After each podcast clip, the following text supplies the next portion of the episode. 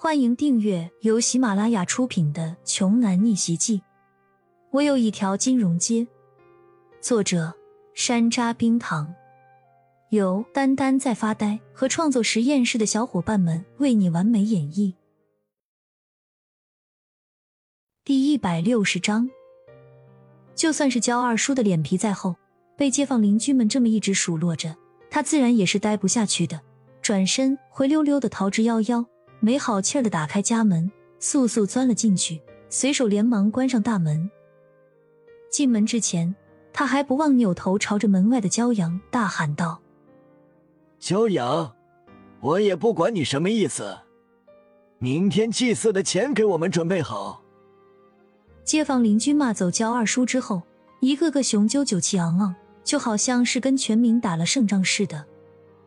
一位好心的大爷这才想起来什么。赶紧提醒焦阳了一声。哦，对了，小杨啊，你赶紧去你们焦家的祠堂看一眼吧。你们家里的事儿，我们外人也不好插手。焦阳点了点头，和李欣驾车到了村东头的家族祠堂。一进门就看到自己父母的牌位，如同垃圾一样被丢在了角落里，上面结下的蜘蛛网一层又一层。一看便知道这是多年没人打理过了。混蛋！骄阳愤怒的一拳打在房梁柱子上。这还是一家人吗？毕竟死者为大，就算是关系再不好，也不能这么作践死者的灵位吧？骄阳哥，李欣轻握着骄阳的手，温柔的安慰着他。骄阳摇了摇头，表示没事儿。径直走了过去，俯身把父母的牌位从角落里捡了起来，淡淡的说了一句，就仿佛是在自言自语一般：“扔掉吧，不需要了。”因为他知道自己的父母并没有死，所以这两个牌位也就没有必要的存在了。但是这些年里，其他亲戚一直认为骄阳的父母死于非命，霸占了他家的老房，撵走了骄阳。从那个时候开始，骄阳便开始过上了无依无靠、颠沛流离、饥一顿饱一顿的穷苦孩子的日子。自从遇到了李欣他们一家人，好心收留了他，前不久大学毕业之后，又邂逅了庄九。骄阳和李欣二人转身走出了焦家祠堂，驱车回到新县的县城里，找了一家条件最好的宾馆住了下来，等待着明天的祭祀。而这个时候的焦二叔。却还是在自己家里的炕头上生着闷气，盘着腿坐在那里，喘着粗气，肩膀后背一起一伏的，看来是被气得不轻。骄阳这个混小子，好啊，你小兔崽子在外面混出了点名堂，就开始嘚瑟了，完全不把我放在眼里。哎，你说，那么多礼盒，就是没有我的份儿，我是谁呀？